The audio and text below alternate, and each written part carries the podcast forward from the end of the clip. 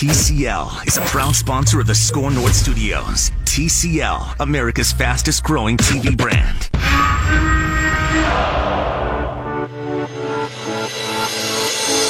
It's Purple Daily. Caller has questions. Blue 58! Blue 58! Go! And he wants your answers. Street! Red, red, red! Red Polly! Blue Poncho! In rapid fire fashion. Gun flex right stack. 394 Dragon Smoke. It's Hot Routes on Purple Daily. 580! 397!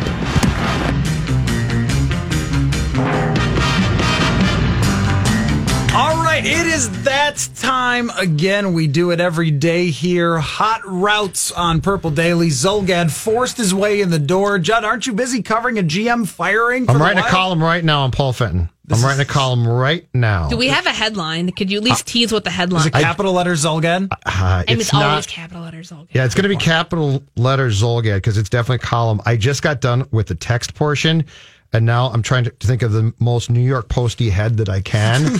and I'm going to come up with it. And then it's going to absolutely get mashed online. Judd writing a column while doing hot routes is the most on brand thing that has happened here today. All right. Well, ramp up the music, Jonathan. We're not waiting for you, Judd. We're going to get right into it with hot routes. Andrew Luck, everyone is not going to play in the Colts' first preseason game because of an, a calf injury. And he says that it is not a Kevin Durant situation, a fake calf injury that was actually an Achilles injury that turned into an Achilles tear.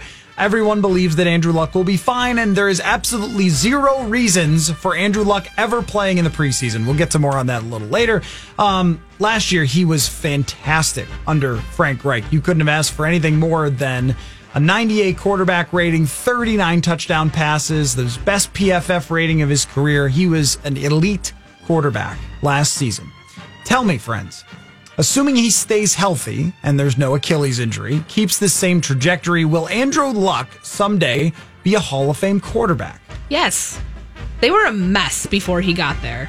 And then what is it now? They've gone 30, I brought the stat up, 35 and 20 since.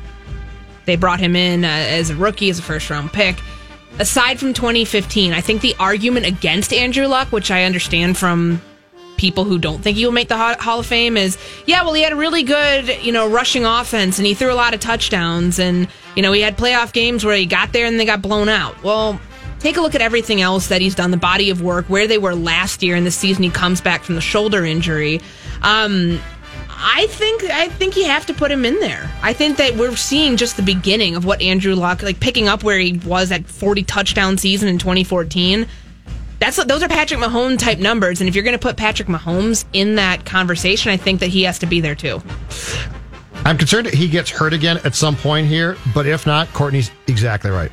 Hall of Fame talent, without a doubt. That team was. This is this is one of the most under talked about Viking stories to me in Vikings history.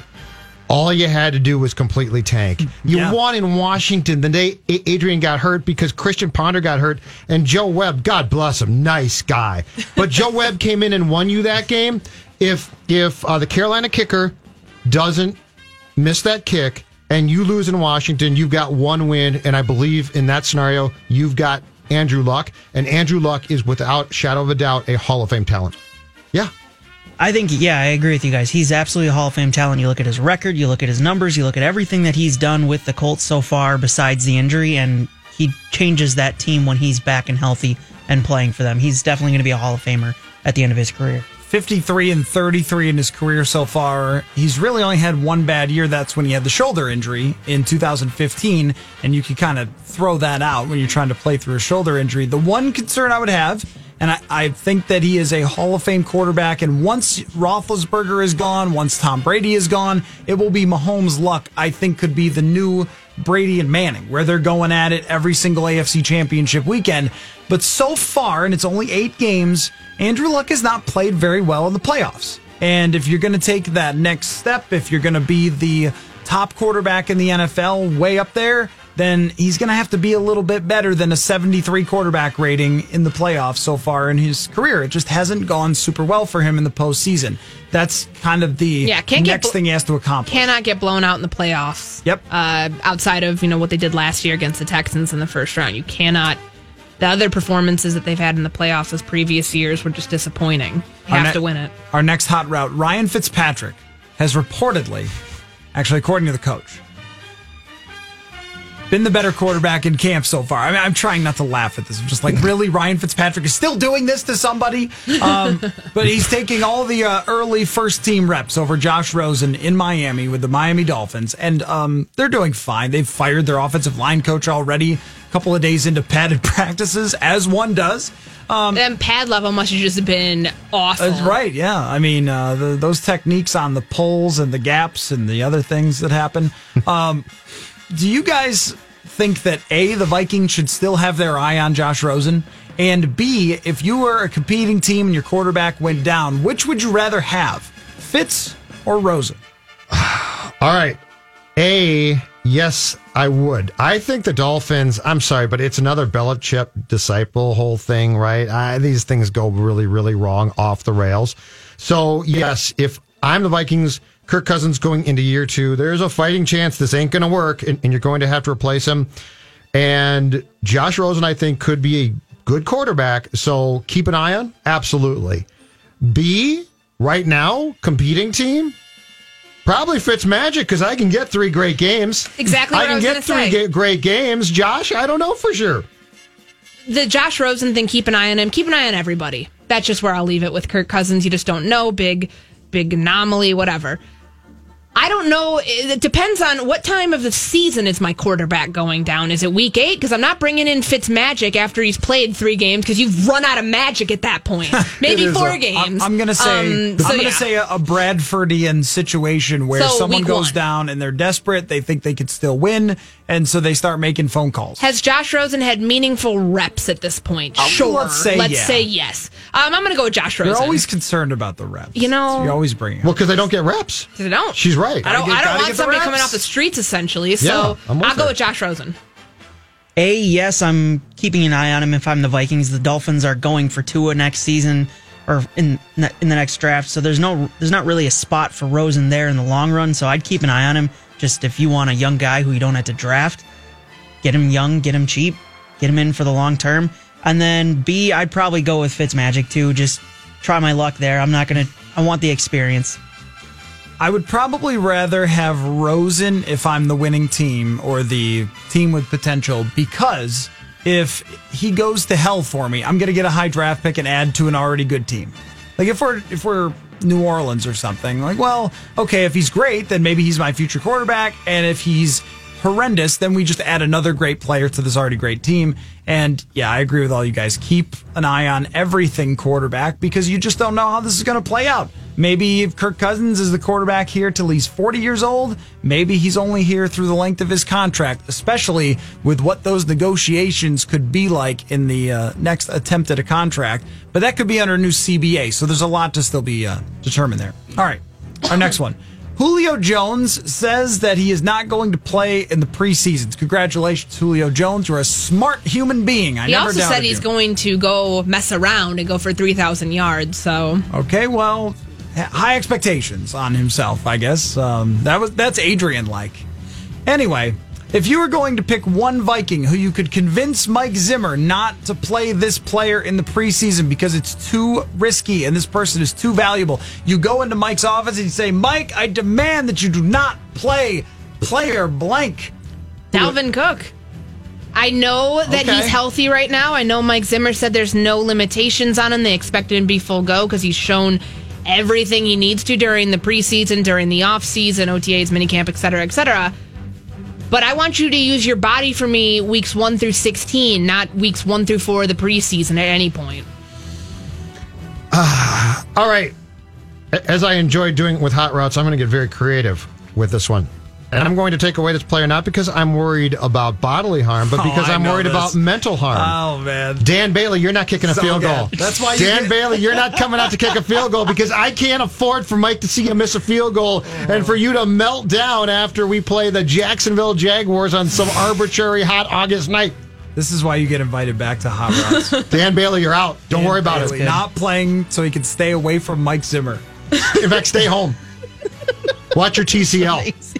I'm going with a wide receiver here, Stefon Diggs. He's had a problem keeping on the field during the regular season. I don't want him taking risks during the preseason. And if one of those guys go down, either Thielen or Diggs in the regular season, you guys mentioned it yesterday on Purple Daily, you and Chad Graff. If one of those guys go down, the other guy's going to get double teamed. So keep those guys healthy as long as you can. So Diggs was going to be my pick. I don't think he needs any help running any extra routes. And last year he got popped by somebody in the game against Seattle, I think. Right? Week- he was week going over three. Mm-hmm. the middle. And like, okay, well, this is not. He something you tried. see. He tried to leap over the tight end in Sunday's full padded practice. Sure practice. did. That's But you know was- what? Rudolph was lucky because he put his head down at the right time. Otherwise, he would have been. Courtney, I it, saw that though. Practice I know. like that you was play. du- that was dumb. It was no, dumb. it was not smart. It's I don't need you doing that. because it worked out okay. Yeah. but it's not smart. That's what I mean. Don't put him out there for I'm- preseason that's games. fine with me. Bad idea. But Dan I Bailey. also have Xavier Rhodes on this list. Yeah, I was going to put him on mine. If too. the roads are going to be closed this season, then uh, he can't be. um, really. he can't be putting up the barricades while he's limping. Oh, he might try. Uh, so I, I say don't bother putting Xavier Rhodes out there for preseason games because if he pulls a hammy or something like that, I'm not sure who's playing cornerback. I think uh, Chris Boyd or Craig James or you know whoever Mo Claiborne that they'd have to sign, put him in bubble wrap.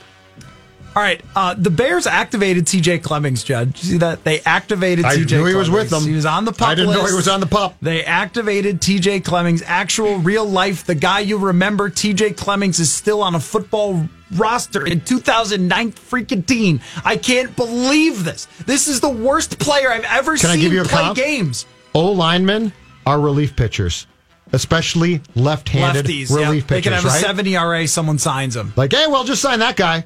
Even, but even so, I mean, this he was one of the legit worst NFL players I've ever seen. I want you guys to give me a job where you were like TJ Clemmings. You were way in over your head. You kept trying because you had to, but it was going very bad and you knew it. I have a few of these. Okay, Um, ESPN would be yours. Oh, that's cute. Wow. Um, in college, what up? I thought I was going to continue on with my path of being a play-by-play announcer. Oh, okay. Uh, Big Ten Student U was a thing that had just started at Indiana. I believe it's now expanded to all Yeah. 14 schools that are in the Big Ten. Um, we were one of the first that got it, and my first play-by-play assignment was to do field hockey. I had prepped for it. I had bought books. I had talked to the coaches, the players. I did everything I could. It was not good. It was an absolute disaster. Can I we find this?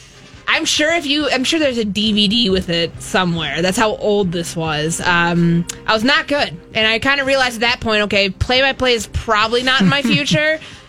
Not even, even with sports I do know, I knew nothing about field hockey. I couldn't tell you anything about field hockey now. Um, but yeah, that was, uh, I, you know, I soldiered on to the end. I didn't just quit in the middle of the broadcast like TJ Clemmings quit on the Vikings in several. Did you think about so- walking off? Um, probably crossed my mind, but I didn't. It was I'm going. It was going that badly. That you're I mean, like, it was just man. like my color person didn't help me either.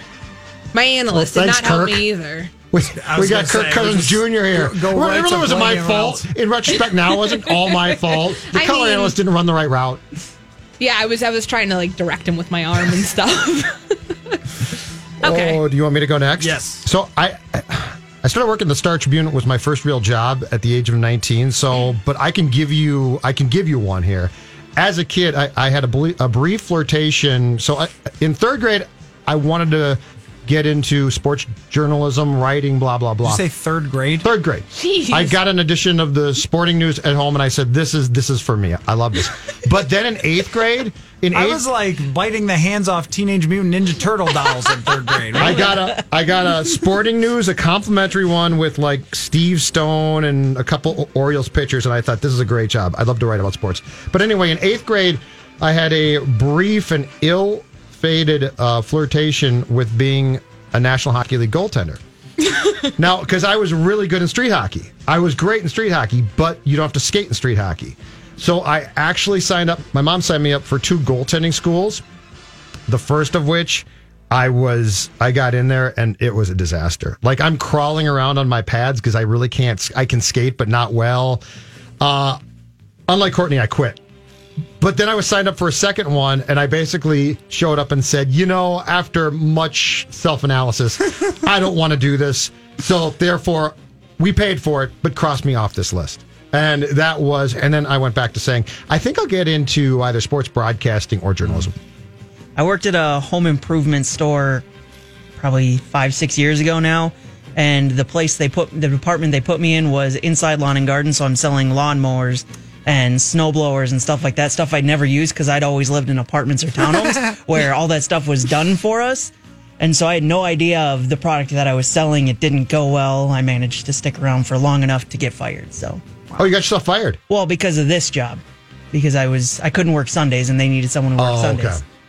Oh, so it wasn't because you didn't know the John Right. Deere So you faked your way through it, Yeah, I faked my way. Make it RPOs per make it. minute or whatever. Yeah. or, or just quit, or quit, Courtney. It's okay to quit. It's, it's absolutely okay. It's to quit. 2019. Just quit. Um, okay, so I, I would say that I was a pretty decent McDonald's worker. I had no problem with that. and Actually, I thought you had a problem with the deep fryer and the fries. Wasn't that? Didn't you tell us? Um, No, this I've, I story? got burned a few times, but everybody does. Uh, I was a good stock clerk slash cart pusher. I did that for a while at a grocery store. I was not good at road construction. Um, I managed to get in trouble doing road construction somehow almost every day, make some egregious mistake when I had a very limited and simple job. It would be like wave the flag when the cars come, and I cars drive by me like, ah, man. But I got the no. All right. Well, okay. You know, the the uh, manager said that we weren't supposed to sit in the truck, even though we were out in the middle of nowhere at times. Like, why not? So I would just do it anyway, and it. it it was a completely disastrous situation, and I was not invited back the following summer. It didn't work out. So you weren't really fired, but you were. I was yeah, Not asked I was back. not asked back. Now I don't think I would have wanted to return because of how bad I was at it, but yeah, it didn't go so right. Just like it didn't go so good as TJ Clemmings starting left tackle for the Minnesota It Vikings. is amazing. You are correct that he still has a job. It really is. I mean, he out of the 1 to 100 scale for pro football focus grades, if you get like a 60, your job might be in jeopardy and he was a 40 in 2016. All right, final hot route for the day. DK Metcalf said he is trying hard to hang on to a nobody mentality, as if like, oh, I'm a nobody, it dropped to the second round, and he's going to try to work hard like that. I want you guys to give me DK Metcalf's stat line for 2019 with the Seattle Seahawks. Can I say something first about the nobody thing? Like I know DK. I've known the kid since he was 14 years old because I worked in Mississippi, covered Oxford High School, followed DK's recruitment, all the whole thing. If I could say something to him right now, it's the whole nobody mentality. Nobody's buying it because you're doing Nesquik commercials. You're at the ESPYS as a rookie. Like all this stuff. I mean, I understand. Make your money. You know, get endorsement deals while you can. If you want to be a nobody, though, don't do those things. They don't. Nothing aligns. You're saying I want to be the underdog, yet I have probably several hundred thousand dollar endorsement deals with Nesquik. Um. Anyways, in that offense, so what is it? Tyler Lockett and then DK, pretty much, and then what? David Moore beyond that. I'll probably pretty thin. It's very thin, but I don't think he's going to top 40 receptions this year. So maybe I'll put him at like 35 and like 500 yards receiving and five touchdowns. Okay. Seems fair. Thanks. Conservative pick. I'll put him. Just like your uh, Mr. Mankato pick. That was that wasn't conservative. That was just gutless. that was brilliant. You're playing the That was odds. just- this is no. how things In work. fact- in- in fact- oh, why'd you bet on the team Phil who's and likely I- to win? I don't know. Phil and I had a discussion yesterday. I believe the third round picks now, especially if they're skill position guys, are going to be taken out of that from now on. I Be- played by the because he wrecked it. well, right, because it's no. I know you played by the rules, but it's but it's boring now. Like you're gonna win. It, don't know that. We don't know that. I think Chris said that they're a Hey, favorite has never won. I'm not blaming you. I'm blaming us. Chris said a favorite has Blaming the never system. won. yeah, our It's rules. fine. Our It's rules are flawed. I'm yeah, almost picking an underdog by picking the favorite. Matthew, it's not your fault. It's not your I your think it's his fault. I think it's gutless, but whatever. Oh, it was gutless. That's for sure. It took no intestinal fortitude whatsoever to make that pick. All right, you just picked a guy based on his name, so DK Metcalf. Um, he is going to have 32 receptions for 484 yards and two touchdowns. Those are the 2011 statistics for Sidney Rice in Seattle, and I think they're very similar to what this kid is going to do. They're not great. They're not awful, right? For a rookie, they're okay. For a second round pick, that's fine. They're- I'd be they're okay, with that. But if he wants to be a nobody and then all of a sudden No, you're show right. everybody I like those the are insight. not big I like the insight you brought there. Welcome. That was good. Yeah, I'm kind of in the middle here. 30 catches, 400 yards, four touchdowns for the guy. He's they don't have they're missing they don't have Doug Baldwin anymore. It's Tyler Lockett now and basically him and David Moore as Courtney said. So there's a lot of receptions there to be had, but I don't see him getting that many. All right, since you guys all picked the same exact stat line, great job, everyone. I'm going to go off the board here. I did research. I'm going to say that DK Metcalf ends up with, in week one, a 75 yard touchdown, and everyone declares that it was the greatest and smartest and most brilliant move of all time to draft him in the second round. And then after that, he doesn't do anything. I'm going to say that DK Metcalf, despite all of the hype around him and everything else, was dropped to the second round for reasons. And one of those reasons is that he can't run a route, can't slow down that he will get 13 catches. One of them will be for 75 yards, so he'll average a good amount of yards per catch. But I'll go with like 215 yards, one touchdown in week one, and then we'll never score one again. That is my prediction for DK Metcalf. Wow. Okay, then. Aggressive. Are you leaving? Do you have hockey things to do, Judd? Are you staying? What are you doing? I have to go complete my Paul Fenton column. Okay. Which is, Do we have a title yet? yeah. Yep. Can we hear it on air? Yeah. What is it? Fenton's firing is right move, but has Leipold learned his lesson? Shots at the owner. I don't know. I, oh, you don't like it? Well, first off, you didn't. Is there a Zulgad in front of it? Colon. of course It's just, there it is. needs a little more color. It should be like. That's Okay. not. That's not a New York Okay. Post headline. if you're looking yeah, for I that, feel, like I feel like you're right. how about like You know what? I'm going to work on it. I feel like you're right. Why- owner keeps screwing up. Paul Fenton, another casualty. wild nail it Oh, you by know what I need? pushing him in a coffin? Actually, you know what I need? The word mess. Okay, I'm Yeah, I'm gonna yeah, work. yeah, yeah. I'm I'm gonna work with the disaster, Thanks, you guys. mess. If you could fit a It's fun not in there. disaster. It's not really a disaster. It's a mess. I mean, firing a GM after one year. That's a firing- mess. That's a mess. It's That's not a disaster. disaster. Disaster would be the, what little I know about the Minnesota Wild. You and I were talking about like the Jason Zucker thing and the contract and the implications of getting rid of. Yeah, disaster is such a strong word, but I think mess is good because it tweaks you. Yeah, I think it's Yeah. pretty. Okay, messy. thanks you guys. I appreciate the help. Okay, bye, Judd. All right, we'll be right back, and uh, I've got a theory for you that this whole thing about Kirk Cousins and how much better he's going to be protected rests on one human being on the offensive line. I'm going to tell you about that when we return. You are listening to Purple Daily on Skor North. Join me and Dan Terhar for Skor North's coverage of Minnesota United and the Portland Timbers this Sunday afternoon with pregame at 2.30 and kick at 3 right here on Skor North on AM 1500, skornorth.com, and the free Skor North mobile app. Yeah, I think he's done done well. Um, he's a he's a battler. Uh, seems like he's you know he's been in this in some of the system before, so I, I think he's he hasn't had any mental errors to my knowledge. Uh, so I think he's doing well.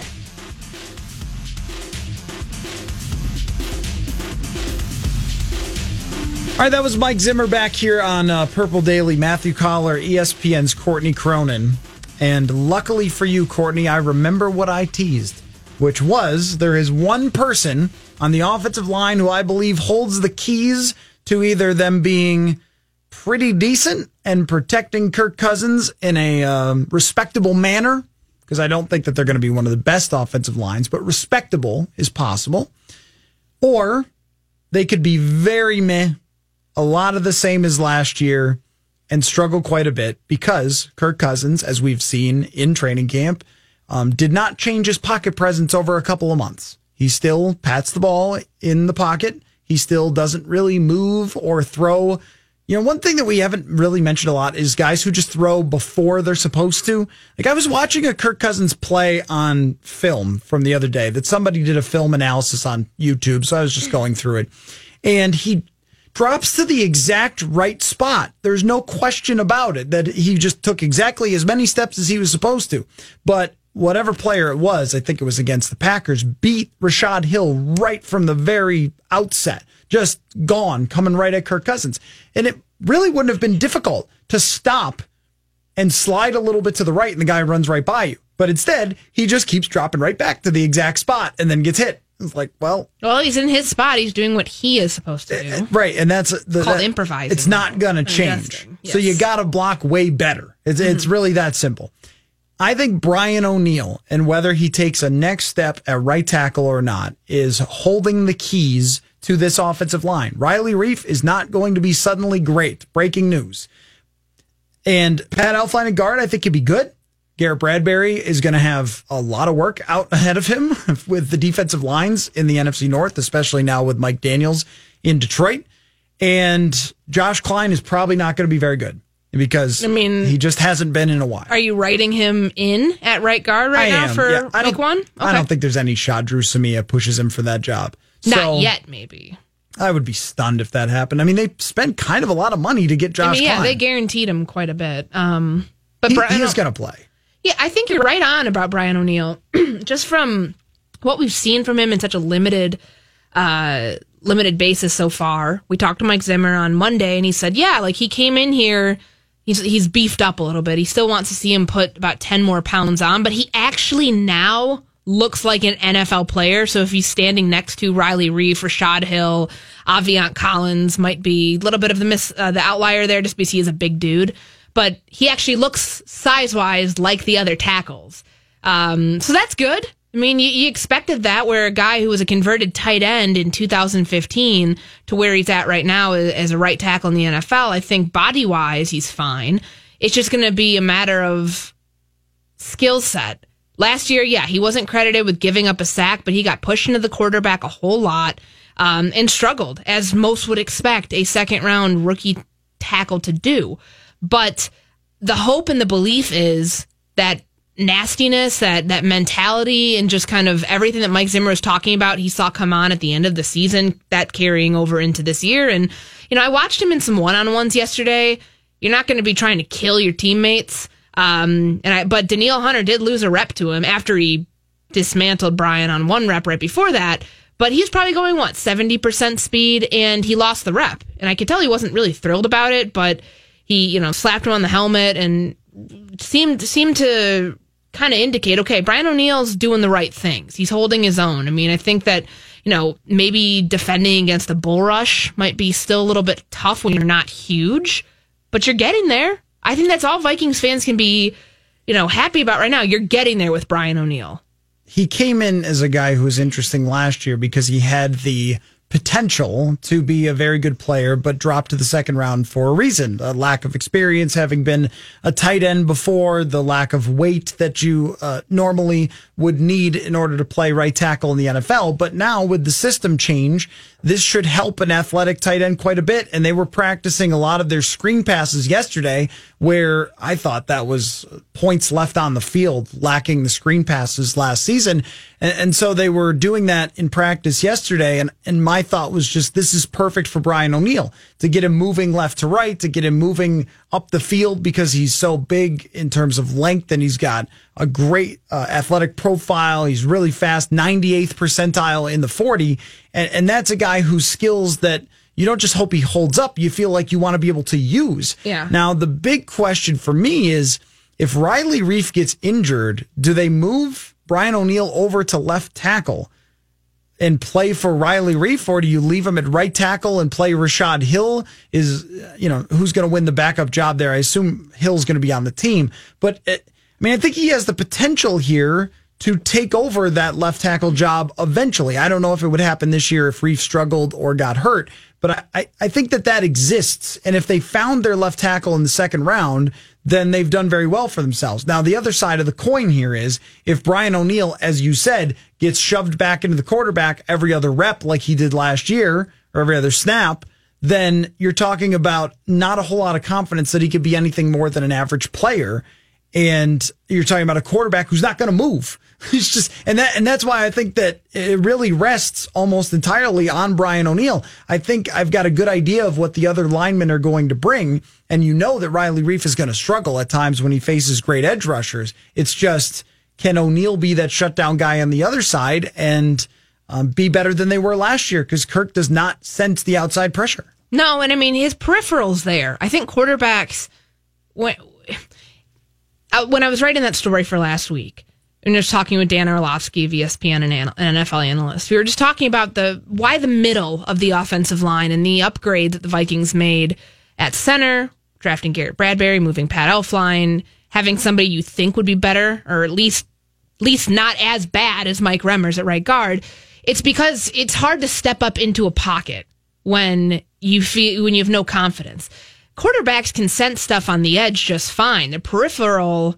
I mean, I know you're shaking your head there. I know with with, with this quarterback, I, I don't know. with this quarterback, I'm not so sure that it comes as easy. But on the screen passes, how many? Think about that Miami game last year. Wasn't that a pick six when he can't sense the pressure off the left edge and whoever it was intercepts it? Was it Miami or was it Arizona? One of the Um, two. I think you're talking about Arizona. Yes. Well, one, you- one of two really bad teams, but that was the prime example of what happens when, you know, you're not great at sensing pressure and your tackle is not great at helping you out in that circumstance and, and kind of masking your mistakes. So I'm not really sure that even if Brian O'Neill is that much better, we're going to see that much difference uh, with Kirk Cousins. I think that O'Neill can take all the strides. Riley Reiff can play as an above average tackle all he wants. Um, can Kirk Cousins fall into that category where he's able to at least see it peripherally and understand, okay, the edge rushers in the NFC North are damn good. They're really good across the, you know, the team that they're going to be facing again this year too. So O'Neill's jump, I mean, they drafted him expecting that eventually they're going to be able to move on from Riley Reiff and he will be your left tackle. It's just going to take a few years to get there. If it happens this year that Reiff goes down, or if there was some other mitigating circumstance that would force Brian O'Neill out of the right tackle spot, I don't see what you have to lose by playing him at left tackle. Wouldn't you rather have Rashod Hill, where he, I mean, he hasn't started a lot of games at right to, at left tackle. The games that he's had to start has been at left, or excuse me, at right, and he's been okay. He's played about probably as good as you would expect a veteran swing tackle to play. I would rather see throw Brian O'Neill into the fire, even if he is doing really well at right tackle. You might not want to mess up a good thing, but what do you have to lose at that point? Here's a question for you about Riley Reiff. If uh, we went into the preseason, and who knows what he looks like so far, because it's you know just a couple of days of practice, we can't really tell. But if he went into the preseason and really struggled, would he be the surprise cut? Each of the last two years, there's been a surprise cut, and maybe we could even go back to John Sullivan being cut by the Vikings as sort of that guy who was a veteran and was established, and then just oh wow, okay, so he's not on the team. Brian uh, Brian Robison really surprised me last year when they cut B Rob. It's like, oh really? For to keep Tashawn Bower because why?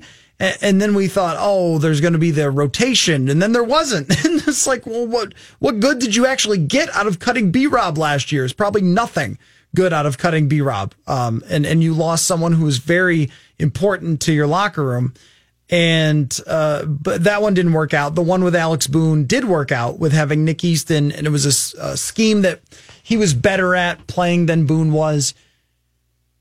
Could it be Reiff? I mean, is there anyone this year when you were talking about just you know O'Neill's potential to move over to left tackle? I would almost, if you gave me the choice right now, I would probably rather have O'Neill at left tackle than Reiff because it's such an important position. And I think Reiff is going down in terms of his trend because of his age and the injuries that he's tried to play through. And O'Neill is trending up. And ultimately, that O'Neill will be a better pass blocker. And that's all that really matters to me. I, uh, Reiff, people have brought up that his PFF grade was decent overall. It was, but his pass blocking was not. And that's what matters to you. Yeah. And, uh, in a system where you need an athletic guy, I, I don't know. I, somebody asked me the other day just who could be the surprise cut, and he didn't come to mind right away. And I kind of said, I don't know, maybe nobody. He would be the one, I think. You could save 5.1 million against the cap, so it's not the worst situation. But what are you saying here? Are you saying you'd rather see Ri- you want to see a switch now, all around, and or what would it take? I guess in your mind for them to try something different. So the issue would be that there's no right tackle to take Brian O'Neill's spot Correct. if they were to play some games here and, and mix this around. It's just if you were to give me a choice in a bubble between those two players of who you would prefer to see play left tackle for the Vikings this year and didn't worry about who's going to replace Brian O'Neill, then yeah, I'd say Brian O'Neill w- without a, without question. It's the most important position on the offensive line. You have a quarterback who's had issues sensing pressure before. And I think that that's the future for Brian O'Neill. You're not going to keep a second round pick who's panned out really, really well so far, um, probably exceeding your expectations a little bit. You're not going to keep him at right tackle forever. You can go draft another right tackle or another tackle that can maybe do the same trajectory. I think they'll have to do. Like, yeah, sec- uh, not probably first round next year, but second or third round tackle uh, to follow that same path that he took. So sometimes it feel I look at that offensive line and I wonder why they didn't move on from Riley Reiff, uh, or at least move him inside to guard, go after another tackle in free agency, done things differently. But th- they're in the situation that they're in right now. So does Riley Reiff or Brian O'Neill give you a better chance to win at left tackle? I think it's Brian O'Neill. just looking at his PFF numbers, he has been one of those consistent players, but his last three seasons in terms of pass blocking has been just very meh in, in terms of pass blocking. And uh, The Vikings offensive line wasn't good at pass blocking last year either. in his first year, even 2017, not that great. His last year in Detroit, not that great. You have to go back to 2014, the last time you can find Reiff being above average as a pass blocker. And that should still be concerning. The improved interior offensive line, I get what Dan Orlovsky is saying, but I think he's I don't want to say like flat wrong because any improvement is good, but the edges are where the damage is done. The edges is where people come around and strip sack you. That's where the big plays happen for the most part, aside from Aaron Donald. Aaron Donald is just a different animal that we're talking about who is a, a complete freak. Kirk also never is it are you blaming Kirk then for not stepping up into the pocket? No, I'm what I'm saying is when you have Kirk Cousins as your quarterback, that the edge guys are going to do the most damage to you. That when someone rushes through the middle and he can see it, he might just get sacked, or he might be able to throw it away, or he might even be able, to, as last year he did actually an excellent job of with people coming up the middle. I thought he did really well of getting it to somebody and even making some really good throws. But just in the NFL in general, the edge when you're coming off and you can blindside sack somebody or reach out and cause a strip sack, to me, those are more dangerous areas to be weak. And right now, unless Brian O'Neill takes a huge step forward, they are weak uh, at the right end left tackle. And O'Neill has more potential, I think, of being really good as a as a left tackle long term because of his athleticism.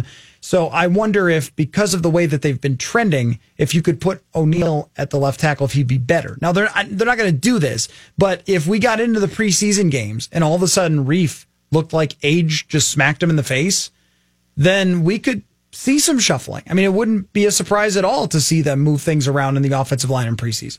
Well, the other issue that I'm concerned about here, because you don't know how long, how many series, quarters the, that first team offensive line is going to play.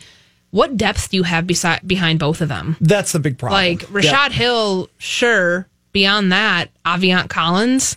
Who else? Right. That's like I can't, I can't, I the issue. cannot think of other. They have, they have a good bit of guard depth this year. I wouldn't say it's quality depth, but it is what it is. Dru Samia was a good pick in the fourth round, but he could pos- possibly play right tackle. I mean, he played it in college, but he played ten games. Like I don't think that, you know, this this team know every team in the NFL knows what injuries are like on the offensive line, but for a team where the injuries derailed the 2016 season, caused them to have to move a ton of pieces around, and were kind of a big part of why they lost the NFC Championship game. Um, last year, we know the story too. I mean, it's been big for them to get depth, and they do have some pieces, but I just I worry about those tackle spots. They don't have enough. Is there anybody else who is even a candidate for the shock cut? Um, could you, if Everson Griffen wasn't destroying people in one on ones yesterday, it would seem like the most logical. Just if maybe if He looks it- good. it- He's not he looks really cut. good. Yeah. Um,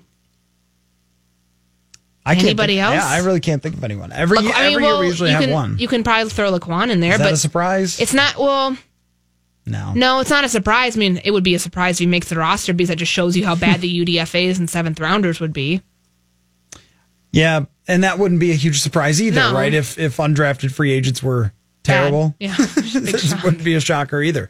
Um, and that kind of goes to where we started, which is just, you know, storylines of uh, camp are the fun ones that you and I like, like who's the number two or three or four defensive tackle. But aside from that, there isn't a gripping battle going on.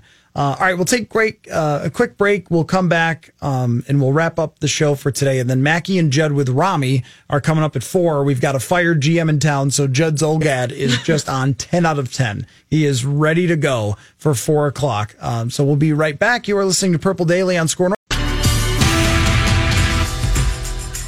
Jonathan here with the Skor North download. This download brought to you by My Pillow. The MLB trade deadline is just under 24 hours of the way, under 24 hours away, and the Twins still haven't made that big move for starting pitching yet. We'll have four hours of the Skor North Twin Show tomorrow to take in all of the moves the Twins hopefully will make by the trade deadline in just over 23 hours and 12 minutes. Now, join Phil Mackey, Derek Wetmore, Rami Macklop, Judd Zulgad, and former Minnesota Twin Glenn Perkins for a special recording of the Skor North Twin Show Glenn Perkins on Baseball. Tuesday, August 6th, beginning at 5 p.m. from Modist Brewing Company in Minneapolis. All attendees will receive one complimentary beer cur- courtesy of Modist Brewing Company with prize giveaways throughout the night. This event is free, but you must register to attend. Registration is open now at skornorth.com slash Glenn. Gosh, there's so much going on next hour. I kind of wish I could stay uh, to watch Matthew play the bass guitar.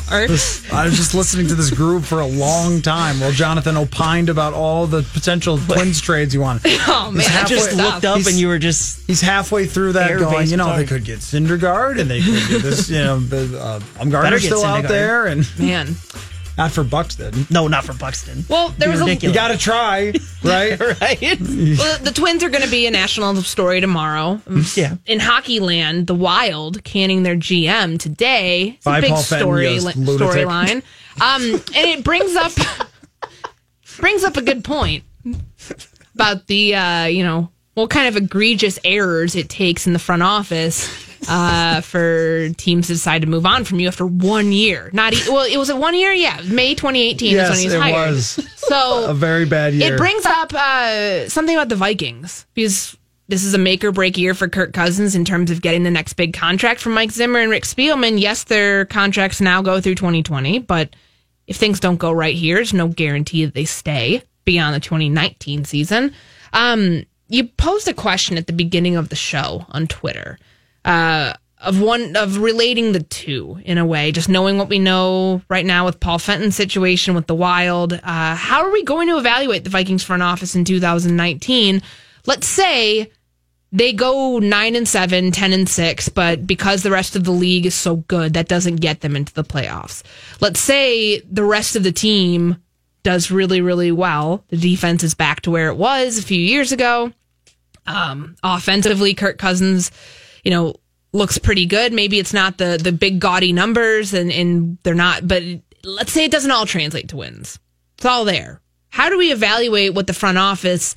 If they deserve to stay or go, if they built a really good team around him, uh, but the rest of the league was just better. So I think we know something about how ownership feels Yes. with the situation. When you Talked you, to Mark Wilf yesterday. when you and and um, Mark Wilf's struggles to answer the question told us everything we needed to know. I mean, they signed Zimmer and Spielman to one year extensions, which, which, is are just not security at all. it waves a giant flag. You better win this year. I mean, it's just couldn't be more clear that that's the uh, the token one year extension. So you get paid after we fire you potentially, right? And Mark Wilf's answer was uh, confident. We're very confident because confidence is a thing that some people can be when they're confident. uh, that was the if you read the real answer, I think that was almost exactly like verbatim.